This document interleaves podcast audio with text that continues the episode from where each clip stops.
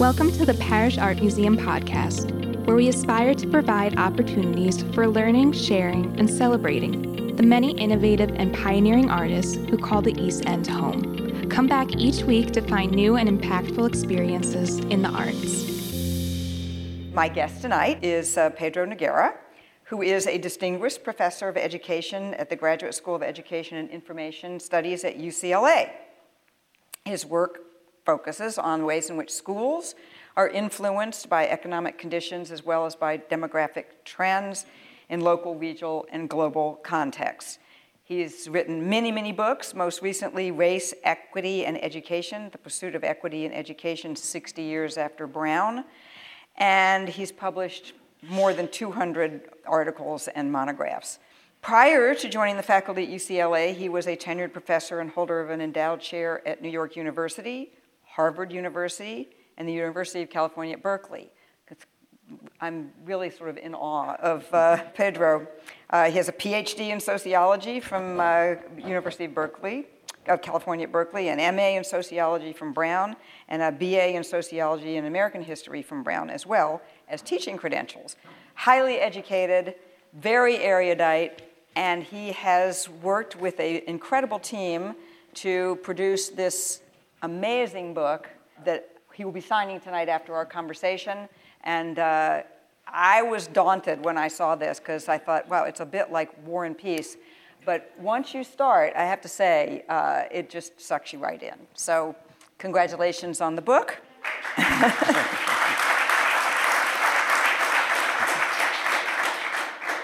I want to start by, by saying, for a lot of us, maybe not so much of people in this room, but let's say globally, the idea of a crisis of connection is something kind of new to us. I mean, we think about more recently how this idea of lack of intimacy and the crisis of connection uh, is coming fairly directly out of the, uh, the tough discourse that's going on in the socio political atmosphere that we're in. But having read this book now, it's pretty clear to me that this crisis is really very deeply embedded in the human condition and has been for a long, long time. So I guess my question, my first question is, what was the driving force of pulling this together now? How long did it take you and your team to, uh, to pull all this together? So thanks, Terrie, and thanks to the Parrish and to the Bridgehampton uh, Childcare Center for sponsoring this. I worked with uh, my colleagues uh, Niobe Way and Carol Gilligan and uh, Alisha Ali uh, on a project. We called it the Project for the Advancement of Our Common Humanity. And we engaged a bunch of scholars and artists and activists from mostly from the New York area, but beyond as well, because what we recognized is that not only is the society increasingly uh, literally falling apart, you know, and, and I can, you know, you see rising suicide rates among all groups in this country, the mass shootings. These are the things that we are learning increasingly to live with. And we said, you know, we can't just watch and act like this is normal, that we have to have another way of responding that begins to build bridges between people based on our common interest, our common human interest. And so the, it was envisioned as a project, not simply as a book project, mm-hmm. but as more of an active project to bring people across different fields together, to undertake common projects together, and, and that's how this was born. And, and that work is continuing. It's mostly continuing on college campuses. Uh, some of you may know that across the country right now, there's a crisis, a mental health crisis on our college campuses. Large numbers of young people who are depressed, anxious, do well academically, can't perform because they simply don't have the psychological resources to perform. So we're seeing this, it, it, it, takes many different forms, and as you said, it's not a new issue. Philosophers and social scientists have been writing about it for, since the 19th century uh, as a kind of a byproduct of modern society where we become increasingly isolated, increasingly alienated, and I would say that our smartphones make it worse, and that's the trend that we've been seeing, not just in America, we're seeing it in many countries across the world. The, uh, the book is structured in a, in a really interesting way. It's, it's, uh, it's this idea of the five stories, the five chapters, the five elements that all come together to create and a way for you to explore this, the whole nature of the crisis of connection. So, uh, you know, your, your first part one is, is really talking about human nature And then, secondly, we talk about the roots of this crisis, and then the crisis itself. And then moving on in the book to the consequences of this crisis and then solutions. So let's start with the first phase. I mean, human nature is what? So we've been taught, especially I think Americans, been taught the idea of that humans are innately individualistic, that we are the rugged individual, that it's survival of the fittest, the kind of Darwinian notion about how humans uh, operate in the world. And that is, I think, at odds with what several primatologists and archaeologists have said has, in fact, made it possible for human beings to survive. Sarah Hrdy, for example, has been writing a lot about early humans and said, you know, if it wasn't for altruism, humans wouldn't exist. If, if humans didn't look out for each other, if we didn't look out for our children, if we didn't look out for the elderly, we would have ceased to exist as a species. Mm-hmm. And what that suggests is that rather than it being each person for themselves, that the key to our future as, is what it's always been. It's coming together around common interests and taking care of the weak, taking care of the vulnerable. But that message, I think, competes with the other narrative, which is also very powerful um, and influential. And, we, and I would say it's the one that has most of the influence right now. Mm-hmm. And so, what's the root cause of this crisis of connection? If we are hardwired the day we're born to be part of a community, to be empathetic, to have feelings and be able to express them, to want to have empathy, to want to help, how do we get from that place to this crisis?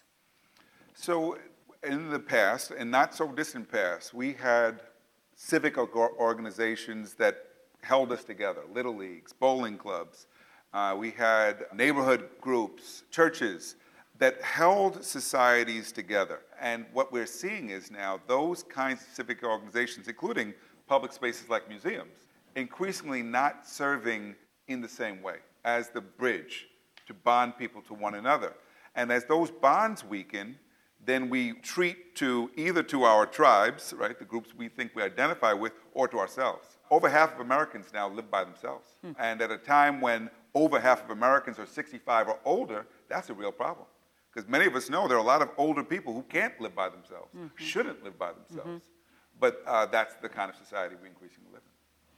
So the crisis in, in and of itself, the nut of the, uh, the conversation in a lot of the um, essays that I read, it has to do with socialization, cultural stereotypes, the things that, uh, that we're experiencing that drive us apart. And it seems like in some ways there's some reference to the crisis of connection being almost like a condition, mm-hmm. like myopia or arthritis that could potentially be treated. So where are we going with this crisis? I mean, how much real activity is there taking place in the world to try to address it? Not enough. Uh, not enough. I would say that the trend is toward greater fragmentation, atomization, more isolation. We see walls being built to keep people out, uh, not just here. We see it in Europe. Uh, we see, and, and if you think about just the wall, if this economy uh, that we're in, the Hamptons, were to lose immigrants, it wouldn't survive. Mm-hmm. Right? It's mm-hmm. dependent on immigrant mm-hmm. labor. And so we have an irrational conversation about who should be here, who should not be here, what does it take to sustain a community, a society. We dro- we're driven by our fears, not by our recognition of mutual needs. Mm-hmm. And so what that does, it prevents us from solving problems that affect all of us. Uh, I'll give you an example. Uh, one of my colleagues did a book about a, it's called Heat Wave. It was about a, a very uh, period of very high temperatures in Chicago. And during that period, many old, older people died. Uh, and, and he studied the deaths. Mm-hmm. And lo and behold, it turned out, yeah, older people died, but not all old people died. The old people who died were the old people who were isolated because no one was there to take them outside and let them know mm-hmm. mom needs some fresh air. Those who lived with family survived mm-hmm. because they had the care and the support. And so, even something as, that might seem as objective as dying from the heat is not is conditioned by our social circumstances. And, and I think if we keep that in mind, then we realize, well, people still need people. Mm-hmm. But I think there's a tendency that when we see problems, say like the mass shootings, after a while they become so frequent, so disturbing, that we'd rather just turn it off and just hope it'll go away or hope it doesn't happen to us rather than to recognize no, that, that that's not the solution because it is so random it could happen anywhere, literally. A school, a church, a movie theater. Uh, we've seen it happen in all those places. And so the tendency is to think, well, maybe I should just lock myself off, don't trust my neighbors, get a gun, isolate myself, when in fact, the answer is the opposite. Right. And that does bring me to the, the you know, the, uh, the aspect which is the consequences of this crisis of connection is the kind of things that you're talking about. But I think that generally speaking, most of us don't actually realize that it's a quid pro quo. That's right. And that's that how does one address the fact that no one, you know, it's like if you don't have the very basic elements of what it means to be human, if you are locking yourself away, getting a gun to protect yourself, you have no empathy, you have no connection, you're culturally inculcated to act a certain way. And there are a lot of uh, discussions in the book about the nature of, of boys and girls and right. what happens when they become women and men. Uh, which is so much of that is so deeply ingrained in the cultural stereotypes, it's almost impossible to break them open. And, and so we understand that there's a high rate of uh, suicide and that old people are dying because they're in their houses alone when there's a heat wave, um, which happened in France a couple of years ago too. But we haven't made the connection between what's happening with young people in schools and in their communities and what happens later on. Right. So, and, and that I think raises the point that we have to be intentional about teaching things to children like empathy, for example, right? The importance of being kind and being thoughtful to others. Interestingly, Japan has been te- explicitly teaching children empathy for many years now. How do you do that? You, you teach things like sharing. you teach things like the importance of uh, checking in with another person. Mm-hmm. There, there's a great, you can see this on, on, on YouTube, a, a, video of a child who's lost their grandparent. And they come back to school uh, after being away for a few days. And the teacher has the other children welcome that child back and talk, and they talk about death, what it means to lose a relative and the whole class is crying and the teacher's crying, but it's a, an acknowledgement mm. that we can't just act like nothing happened. We have to acknowledge each other during that moment. I point out to people that during moments of crisis, we recognize our humanity. Mm-hmm. Uh, I was in the Bay Area during the Loma Prieta earthquake. Those of you remember uh, the Giants were playing the A's, and, and it was a big deal if you were in the Bay Area and we had this major earthquake, and literally the Bay Bridge, part of it collapsed. The Cypress structure also collapsed. Many people were trapped in their cars. That Cypress structure, that Cypress freeway, was located right next to the housing projects in West Oakland. Mm. The first people to scale the, the, the freeway to rescue people were the people who lived in those projects. As they freed people from their cars, risking their own lives, they didn't stop to say, well, what color are you, or what religion, or gender. They just freed whoever needed help. And over and over again, what we see is during moments of crisis, people rise beyond those differences to help. The problem is when the crisis abates, then we go back to the old way. And you see that in almost every time there is an international crisis of any kind. It's the you know outpouring of sometimes very misguided empathy.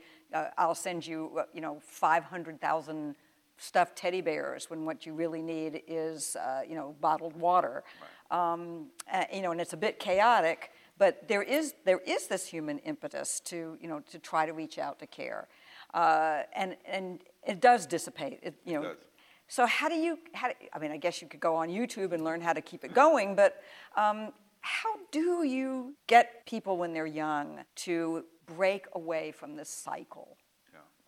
I think that if, you, if we were, for example, to include something like community service into the work of schools.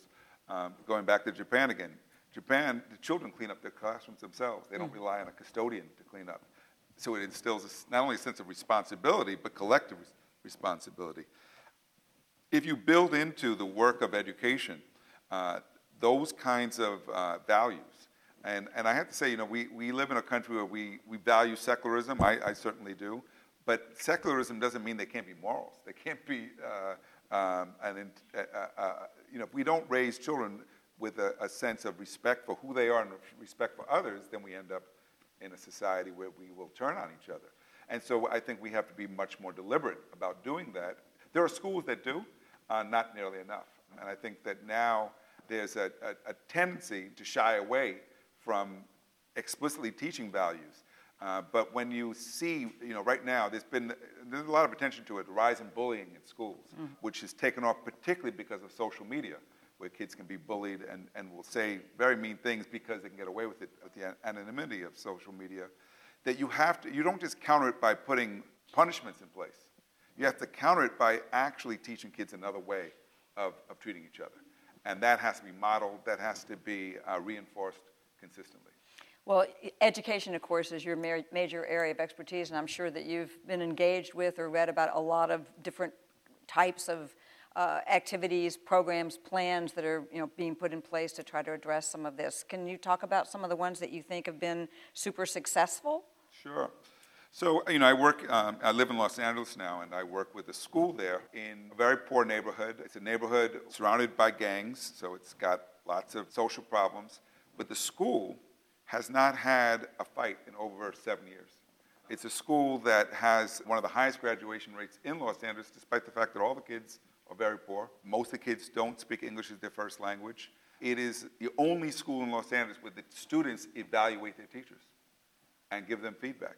And when I visited the school, I was so struck by, I said, well, how do you manage to avoid fights? He says, well, we require kids to come three days before school starts so we can get to know each other and we build community. I said, how do you get them to come? He said, we just tell them they have to. And, they come, right?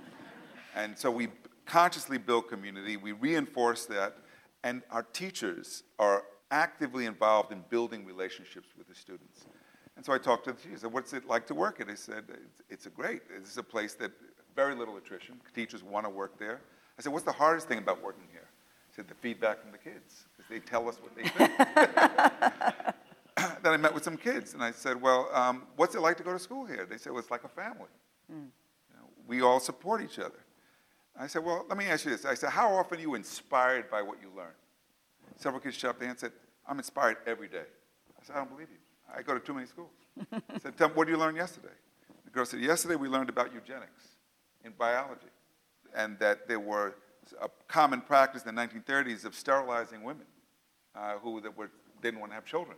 And I was so disturbed, I went home and told my father about it, and we studied it for another two hours. When kids get a good education, they want more education. Mm-hmm.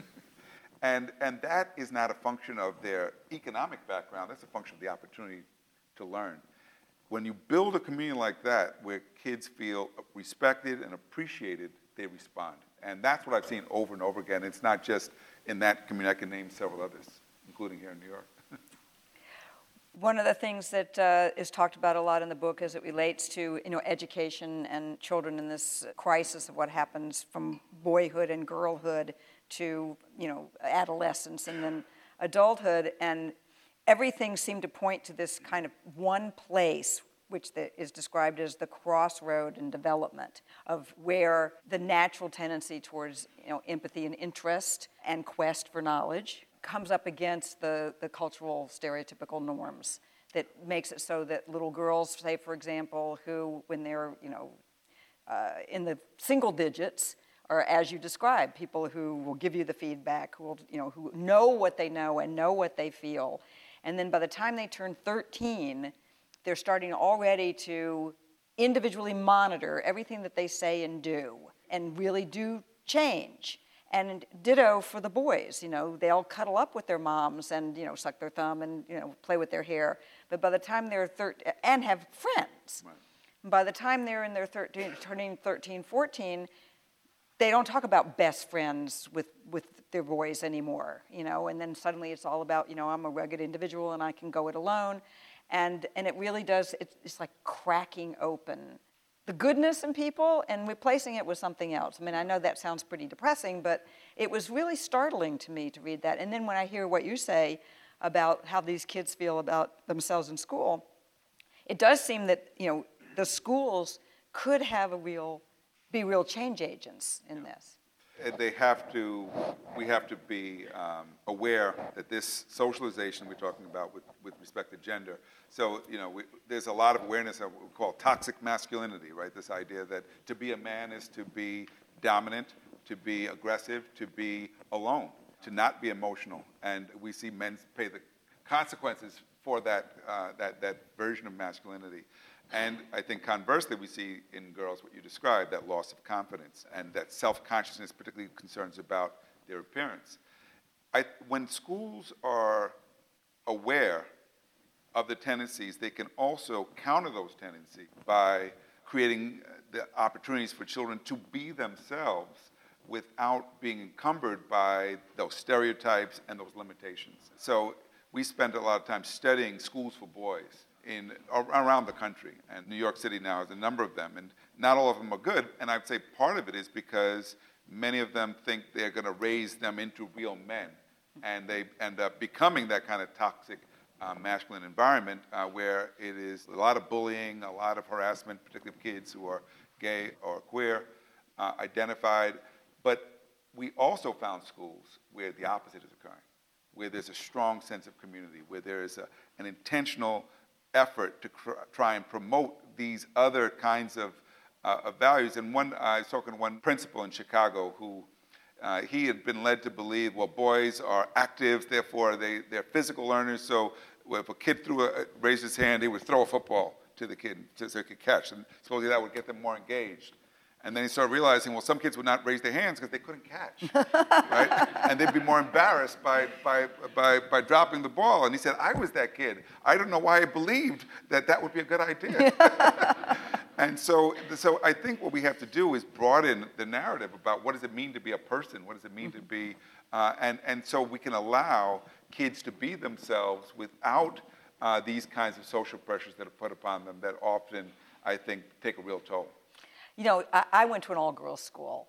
Uh, all the way up through high school. And I know, you know, now in retrospect, of course, I, I know myself well enough to know that I probably would not be the person that I am today if I had gone to a co ed school. I don't know if it's true for boys' schools, but I do think, you know, based on my own experience, that being in an all girls school really does mitigate that point and period in your, in your life where you stop being yourself because you're in a, you, you want to be appealing to the boys in the class or you know this kind of stuff and it doesn't stop the mean girl syndrome which is the other aspect right. of that and I, there's and there's a, a, chapter in this book about the, the mean boys club right. so it, it doesn't solve all ills but you know it is something to, in terms of your understanding of educational structures, what do you think about the boys' school, girls' school thing? You know, the, it's very clear girls do benefit a lot of times. If you look at simply science and math, leadership, girls who go to all girls schools or all female colleges more likely to pursue those careers mm. than uh, those who go into co ed settings. And I think uh, it doesn't mean that we should all be putting our kids into single gender schools it does mean that we need to be aware of the ways in which the gender norms can limit other kids, and not just girls, even some boys as well, because it tends to be certain boys will dominate in those environments. And so I, I would say that while it's clear that, that there are benefits for girls, it's much less clear that there are benefits for boys. Boys, um, it tends to be that when you emphasize things like competition and hierarchy what you end up with is more domination and more of the kind of bullying that we've seen and, and we've you know heard about it places like West Point and other places. So I, I think um, it, you know some people say that well this is running count. We're going to turn our boys into wimps, and and I, I say that what we need to be aware of is that part of what happened with the women's movement did for, for girls. If you talk to the average girl today and ask, what do you want to be when you grow up? You're going to be less likely to hear girls feel they're limited mm-hmm. in what they can aspire to. There's been nothing similar for boys in terms of a change in how we think about what it means to be a boy or a man. Mm-hmm. Gradually, there's been some changes. I would bet if you talk to a lot of the men here, most of the men here, especially the younger men, do a lot more chores than their fathers did, right? Or a lot more, not all, okay, I didn't see too many. Yeah, I didn't see too many hands go up here. more involved with, uh, directly involved with raising their children uh, Mm-hmm. than, than perhaps their fathers were. So you see some gradual changes, but it's very, very slow. And the consequences for men, because we tend to think, well, men benefit from a society where men dominate. Well, no, the, the signs are real clear that a lot of men are suffering. Men who are alone live a lot less uh, long than men who are married. Marriage is really good for men, it turns out. How about women? Statistically, I'm not sure about women. How about women who live alone? women who uh, women who live alone do as well as women who are married. But men really benefit from not being isolated. But we don't teach men how to be in relation with others without there being domination. Mm-hmm. Yeah. You know, it all seems so overwhelming, this crisis of connection, and it permeates every single thing that, w- that we do as humans, and it permeates every activity in the world. You know, and we talk about the consequences of this crisis of connection, it, they're, they're just, they're manifest. There's so many. Is it possible that these small incremental steps that are taking place in schools and in community programs can have the butterfly effect over time and that this you know, will eventually break down this crisis? And do we have time to wait?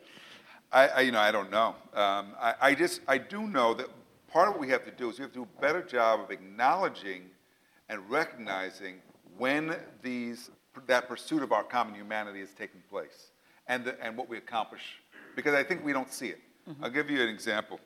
During the last Ebola crisis, as you may recall, there was uh, a lot of fear that uh, it started out in three West African countries. The fear was, was that it would spread quickly and become a pandemic. We were ice quarantining health workers at the airports because we were afraid it was going to spread. And so it was fear was the dominant narrative, particularly in this country, even though we didn't have Ebola. It was in West Africa. The way Ebola was, was countered was there were doctors, including from this country, but from other parts of the world, who went to uh, Liberia and other countries like that and start to educate people about how to deal with the sick, how to deal with um, uh, the, the dead, and created a healthcare system where there was none. And within two months, the, the crisis was abated without a vaccine. And what that shows you is that when, we, when there's trust, when there's education, uh, that you can actually take on even big problems that seem uh, so insurmountable. I'll give you just one other example. Uh, there was uh, Richmond, California, up in the San Francisco Bay Area, one, one of the most violent cities in the country at one point. And they were at a loss what to do, such a high homicide rate. And so uh, a friend of mine who's a criminologist got together with a community organizer and he said, I have an idea. He said, statistically, I can predict who's going to get killed. Because the people most likely to get killed are also the mo- people most likely to do the killing. They're the same people. He says, and, and they have a profile. He said, let's bring them together. And so they convened about 50 of the people, they call them the shooters at the time. And they engaged in conversation about their lives and about the need to reduce the violence. And it, uh, they decided that they would come up with a project where they would invest in those people so that they become the peacemakers in the community. And within a year, the homicide rate plummeted in the city. Now, Richmond's a smaller city, and whether or not you could do that in a big city like Chicago is, is I think, a, a big question. But the point is that we have examples that we don't yet, we don't give the attention they deserve, that we could learn from. Um, because what those examples show us is that when we come together and problem solve, we can find ways to creatively approach some of these problems that right now just make us feel overwhelmed. And you know, I, I, I know the feeling. You know, we hear about a tragedy, we just it's so depressing. Let's turn the channel, let's watch sports because uh, this is too depressing. But we know it doesn't go away.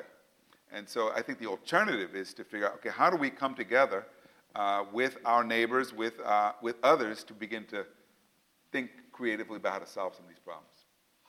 One of the things I read in the book really stuck with me, and it was a phrase we need to lift as we climb. And I think that all of the examples that you've given just, just now are examples of lifting and climbing at the same time. And that way, and again, those are not new ideas. Those are, you know, the um, been around for a long time, but we, we haven't acknowledged the importance of that, of a society that takes care of the weak and the vulnerable, a society that we live in a rich country. We should be able to take care of our, our elderly. We should, I live in Los Angeles. We have more homeless people than any city in the country, and, and we now have bonds to provide housing but nobody wants the housing in their neighborhood. Mm-hmm, mm-hmm. so, so the alternative is instead of the housing, you're going to have the person sleeping outside your door mm-hmm. and urinating there too. Uh, so what we have to do is figure out how do we bring people together so they can see we do have another way forward. I don't want to pretend it's easy. I do want to say that there are enough examples around the country, around the world, showing us it, it can happen. Mm-hmm. And I think it's building on those that allows us to counter this trend. I think this is a good time to open it up to a few questions from the audience because um, that always sparks some conversation too. So, man in the back, your, your hand went up first. So, about the distinction between uh, the lust for power and the way we ignore the need for cooperation. We live in a culture where power has become what people strive for. I mean, if we look at our movies, if we look at our popular culture, it's all about superheroes that have tremendous power. And we reinforce that all over the place. I mean, money, wealth, it's all about power rather than cooperation. So I'm sure that I haven't read the book. I'm sure that you've probably addressed that in there. But how did we get there? How did we get to this place where cooperation has sort of become so unimportant in our lives and power has become so overdetermined? I think those tendencies have been around for a long time. Uh, they're, they're, not new, that, that kind of valorization of power, of wealth, of, and all the ability to dominate others that comes with it. I think what's happened in recent times is just the counter narrative, the counter impulse towards community, towards solidarity, has just diminished in importance. It has not been sustained. And so as a result, we're, this is where we're ending up. And so, you know, I, I think the easiest thing is to say, well, we just elect the, right, elect the right person and they'll solve it. I think that's a cop out. I think that we can't just think that a single individual can solve this. It's going to take collective action at many levels um, to begin to change that and to reinforce this idea that there's actually greater sense of joy and happiness that comes from these bonds of solidarity than from us being on our own, pursuing our own individual dream and, and interest. Uh, but I, I'd say it's, it's, you know, between hope and fear, uh, fear is powerful. uh, I, I, think it would be naive to, to not recognize how powerful fear is as a, as a, motivator. But hope is powerful too. And I think we have to point to the examples and give them the attention. There was an article in the uh, paper today about a community in France that um, was very, if you read the t- article, it, very depressed community, one of the highest unemployment rates in France, and they're focusing on the environment, they're focusing on treating immigrants like neighbors, and they're finding that this is actually a path forward for this community where there's been none. And so there, there are enough examples out there uh, that let us know there is another way. The question is, it, can we as individuals uh, do something more than simply hope that uh, things will get better? because I don't think by themselves they will. You, you had a question here? America and other cultures have been, over the last several hundred years, very agrarian and close to nature. What do you think the effect of the lack of nature has been in the isolation and depression that some people have had? Well, there's research showing that it, it has an impact. The ways in which we've become so detached from nature, from land, uh, from the production of our food, it reinforces this, this way, this kind of world we live in where we are, again, cut off from what sustains us. And if you look at the most industrial societies the most urban societies, is where you find this kind of atomization is greatest. Less so in rural areas. And I want to romanticize rural areas because there are a lot of challenges out there in rural, especially rural America right now. But I, I would say it is part of the problem. But it's also pointing to where there's a solution. So I could take you to a school right now in Berkeley, California. Well, actually, Hayground probably does this too, right here in, in Bridgehampton, where the kids produce the food, the kids cook the food, and serve each other.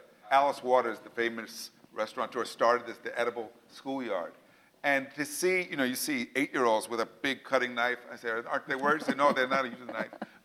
but the connection they have with the whole process of growing and of eating healthy food. And you see, you know, how many of you have kids that struggle with eating vegetables?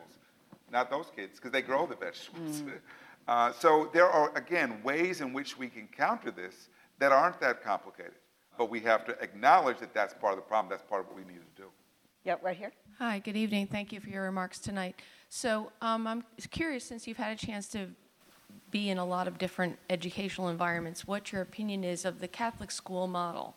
So my kids attended a Catholic school in New York City that was multi-ethnic, multiracial, uh, and they seem to not have some of the problems that you've talked about, and I'm sure you've seen that in your work. So I'm interested to hear your opinion.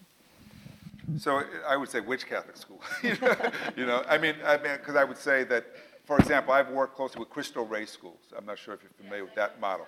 Uh, I, I, think it's a great model because kids learn, for example, service. They learn uh, to work together on common projects. So that's built into the ethos of that school. I could also name some Catholic schools where that's not necessarily part of their tradition.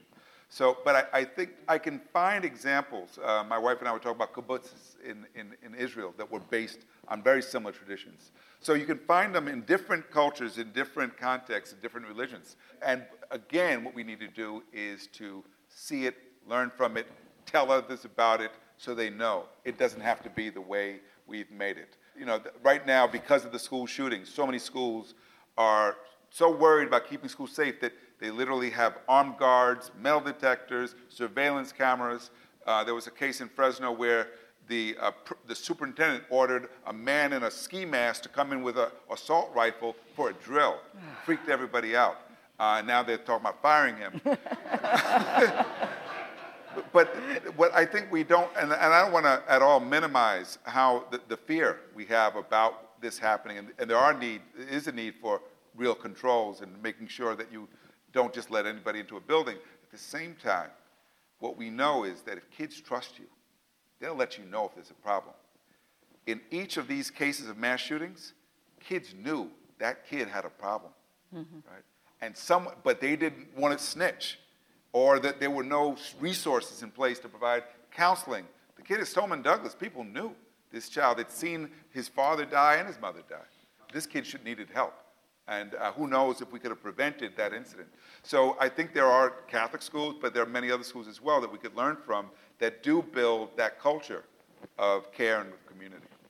Uh, he's got the mic right, right there, and then you can pass it to uh, your partner right, right when you're done. Thanks for your comments. Um, clearly, the big battle right now is the the battle between the conservative right and the and the liberal left. Isn't that the biggest part of what we're looking at now? Is that there's a side that's trying to discipline and there's a side that's not trying that's trying to liberalize values. Isn't that the, the real problem here? I think that's that's one way in which the problem takes place, right? Um, I think you know it, guns, abortion. We can name the issues that are the big polarizing issues that divide us. I get to travel around the country, including into a lot of red states and areas that are very pro Trump. And, you know, once you, I mean, I, I, would never talk about this at a Trump rally, but I'll give you an example. I spoke at a, uh, I, I gave a talk recently at, in Santa Barbara at a college at UC Santa Barbara. And I didn't know while I was giving the talk that there were MAGA protesters outside but there was food outside. And so the organizers invited the MAGA protesters to eat. And they ate, and they said, Would you like to go hear the lecture? And many of them came inside and sat in the audience. And afterwards, asked me questions. And some of them took my number. And, and the guy said to me after, he said, You know, they were MAGA protesters outside. That's who that lady was. I said, Really? She was very nice. and uh, I, I say that because sometimes the politics, it reinforces the divisions and prevents us from seeing what we have in common. Turn out that that same woman was a teacher. And so, although politically we might be very far apart, on education, not so far apart. So, I think it's about finding where do we have connections that cut across these political divides that allows us to begin to figure out okay, how do we move forward? Because our politics has prevented us from solving our problems. It, it, it, you know, I would say politics is, is one of our biggest problems um, in this country, and not just at the national level, state, local level as well. Sometimes at the local level, I see a difference. I'll give you one example. I was in Tulsa, Oklahoma. Oklahoma has more children in childcare, uh, in, in high quality preschool than any other state, right? Oklahoma. I asked the governor, how come? He said, well, because we've seen the research and we know when you educate children when they're small, it benefits them throughout their lives. I said, well, how come the other states don't know this? how come only Oklahoma knows? So I was in, in, Tulsa, and some of you may know, in 1924, there was a race riot. What shouldn't even be called a race riot? They burned Greenwood, which was the black community, killed many of the residents there. And I was given a tour of Greenwood by a member of the city council who was a Republican retired police officer named Lucky. and he took me around, he said, he took me to show me, he said, this is where the community got burned, this is what we built. He says, this is not reparations. This community deserves reparations for what happened. He says, but now we are, they describe efforts to create after school programs and other services in the community. He says, we've got to do this because our future is tied together. So this was, I didn't ask him these things. He offered these things. Very much a Republican. I'm sure he'll vote for Trump in the next election. But he was still able to see that these neighbors of his deserve much more than they've received. I've got so many questions really in my head. I don't know which of the five to ask you. But I, I was just spent some time on the beach with a with a 20 year old young man, uh, the son of a friend, and he spent the entire time while there was a drumming circle going on. he spent the entire time on his phone, staring down with big headphones on his ears. He didn't look up once, never made eye contact with me, let alone anyone else. And then you have like the the people in Miami who had the school shooting, and they rallied and became became I mean it, was it was awe striking you know? What how could I'm trying to reconcile millennials and how like you know they're they're at once they're they're these isolated people that you talk about and then the they're also the this, the, the future the saviors the I, it's I can't figure them out. Yeah I, am having trouble myself and I teach them and but and I, I would say that um, you know the the fixation with the screens uh, that starts early. We have a lot of evidence it, it is addictive and it is having a real harmful effect on the, not just the brain, but the development of, of our kids. So those, those are trends I am very worried about, and I think we should all be. Um, they, it results, it reinforces that kind of uh, every person for themselves. We think we're connected because we got a lot of likes on social media, but in fact, we haven't seen another person uh, or interacted with another person for hours. So I, I hope not. I hope not. I, you know, teaching at UCLA, where I'm teaching that generation, I, I'm encouraged over and over again by the, many of the young people I meet who, despite, I, I had a young man, he came to me, he was valedictorian of his high school, undocumented in San Diego. He came to UCLA, doing extremely well, and he comes to me, he's in my class, he says, uh, I, I'm going to drop out. I said, Why are you going to drop out? You're doing so well. He says, Because my mother cleans houses and she's sick. And I, I feel guilty that I'm here as a student while my mother's cleaning houses. And, you know, and I, and I had to talk him through that. I said, okay, got to help your mom, but getting this education to enable you to help her even more than if you go back now to clean houses.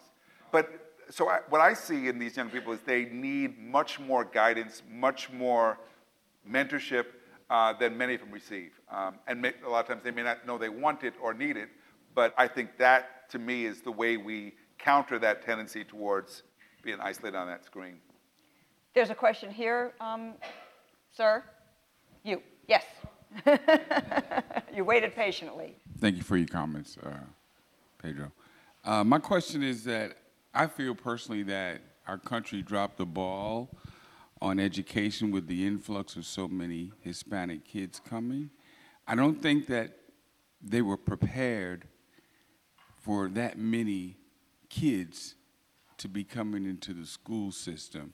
How do you feel about that? I think it's a huge challenge, uh, but it's not a, it's not a new challenge. Uh, we faced this in the 19th century when the immigrants were Irish and Italian and Eastern European, right? Um, and we, you know, uh, I'll just say the obvious immigration's always been good for America. There are whole towns right now that would be dead were it not for the immigrants. Uh, the Schenectady, New York, right? Schenectady, New York is a de- very depressed town. So it's better days 100 years ago. Uh, the mayor of Schenectady decided a few years ago that the secret to reviving Schenectady would be to recruit Guyanese immigrants. I don't know why he chose Guyanese, but he had a lot of them in his church. So he said, Come to Schenectady, you can buy a house for $30,000. And they did. And Schenectady is going through a rebirth. Now, I don't know what they do in Schenectady, but I, I do know that when we open up and we embrace that we can find ways, because, you know, unlike Europe, America's always been a place where, like it or not, people assimilate quickly. In, in most immigrant families, you talk to these kids, maybe their parents don't speak English, but the kids do. And they're becoming Americans very quickly what we need to make sure is, is that they get opportunities, they get educated, so they can continue to contribute. Because right now, given the demographics, we're going to have older white people dependent on younger brown people to keep Social Security afloat, right? To support our whole economy. We are in this together, and it's, it's the inability to see how interdependent we are. That's our biggest challenge. Okay, we can take one more question over here. So, um, who's had their, their uh, hand up the longest? Bonnie got it. Bonnie got it. Okay, well, I don't know if I have my hand up the, the, the longest, but certainly, I mean, I'm like the young woman here that said that there's so many questions because you hit upon so many things because I think that not looking at the color of each other's skin, like places and these types of forums, help us to be aware of our differences and to talk about it. And that's so important. That's one forum. The other thing, when you talked about like schools and things of that, what we do at the center is try to instill into, I've, I've found that to instill character building, integrity, morals, um, affirmations, having the kids to speak about their positiveness in them, um, you know, going back to nature, cooking, um, soul garden, going back to what was before and where it was a village.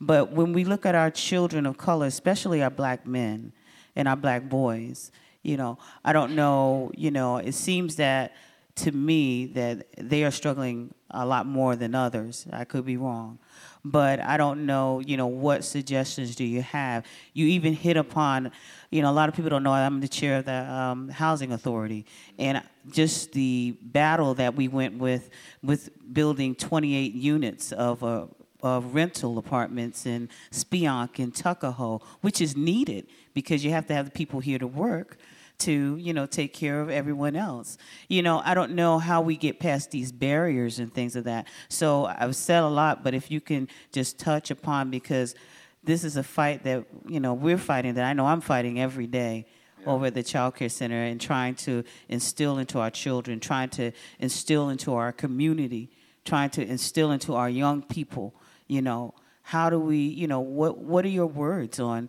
how do we how do we deal deal with all of these things and make a difference? I i, I don't want to pretend like i have the solution to all this. I i would say though again calling attention showing us where are we getting progress right? Where are we solving problems?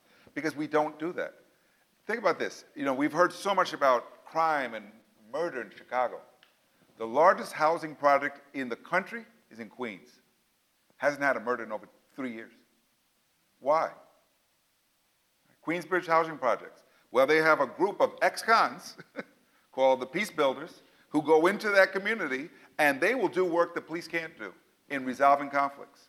And people will call on them because they know them and trust them.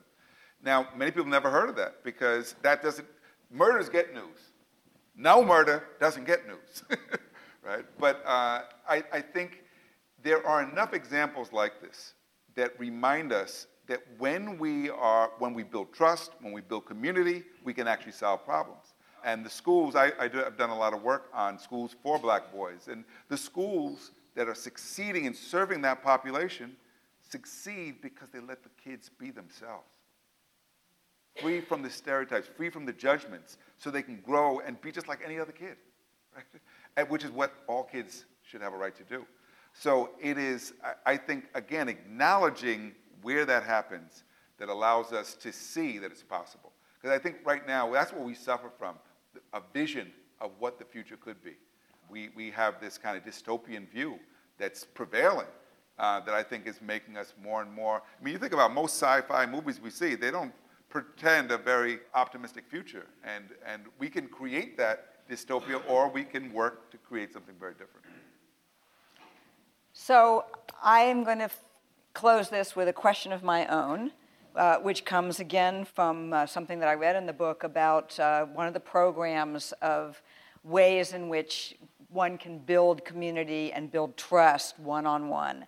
And it was a project that was uh, devised by people who went into communities and asked a very simple question to people they were talking to. And this was the question What is it like being you? So, what is it like being you? Being me. Uh, that's a good question. I, I had thought about that. You tricked me with that. Um, I got to have something up my sleeve. You know, I, I, as I said, I get a chance to, to travel, you know, not just throughout the country, but in, in, throughout the world and meet different people. And that gives me actually optimism about the future. It allows, because I do, I am able to see and build connection with people of very different backgrounds. And that, to me, makes me a lot less pessimistic than watching the news, uh, which I do uh, listen to uh, quite a bit. So I, I would say for, for me, uh, my hope, and, and part of the reason why I've, I've been in education for so long is I think education is the key. Uh, that if we can find ways to ensure that children not only get a chance to learn, but get a chance to grow and, and, and develop and to dream about what is possible, that we can, in fact, change the course we're on. But it, it's not just going to happen. Uh, we're going to have to do some work. And I think that's what concerns me is that the comfortable among us just hope somebody else will do the work. and, and I think we should have to ask ourselves, okay, what am I doing? Um, how am I contributing? I, I, can I close with one more story?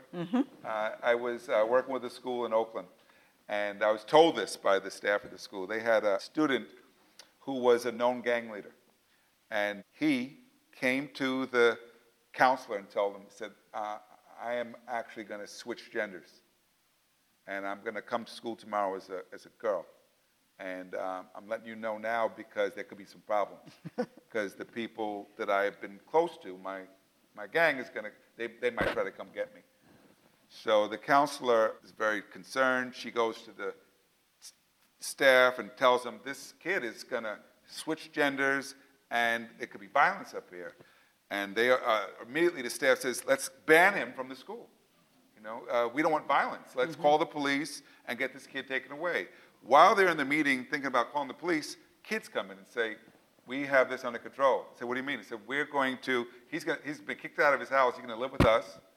We're going to escort him to school every day, and it's not a problem. Hmm. And they said, wow. the kids have solved it. So sometimes the kids can solve things too. And we have to be, have enough faith that we give them the resources, the opportunities, they can come up with some solutions that the adults haven't been able to come up with. I love that we ended up on an optimistic note. Thank you Thank so you, much. This was really, really wonderful.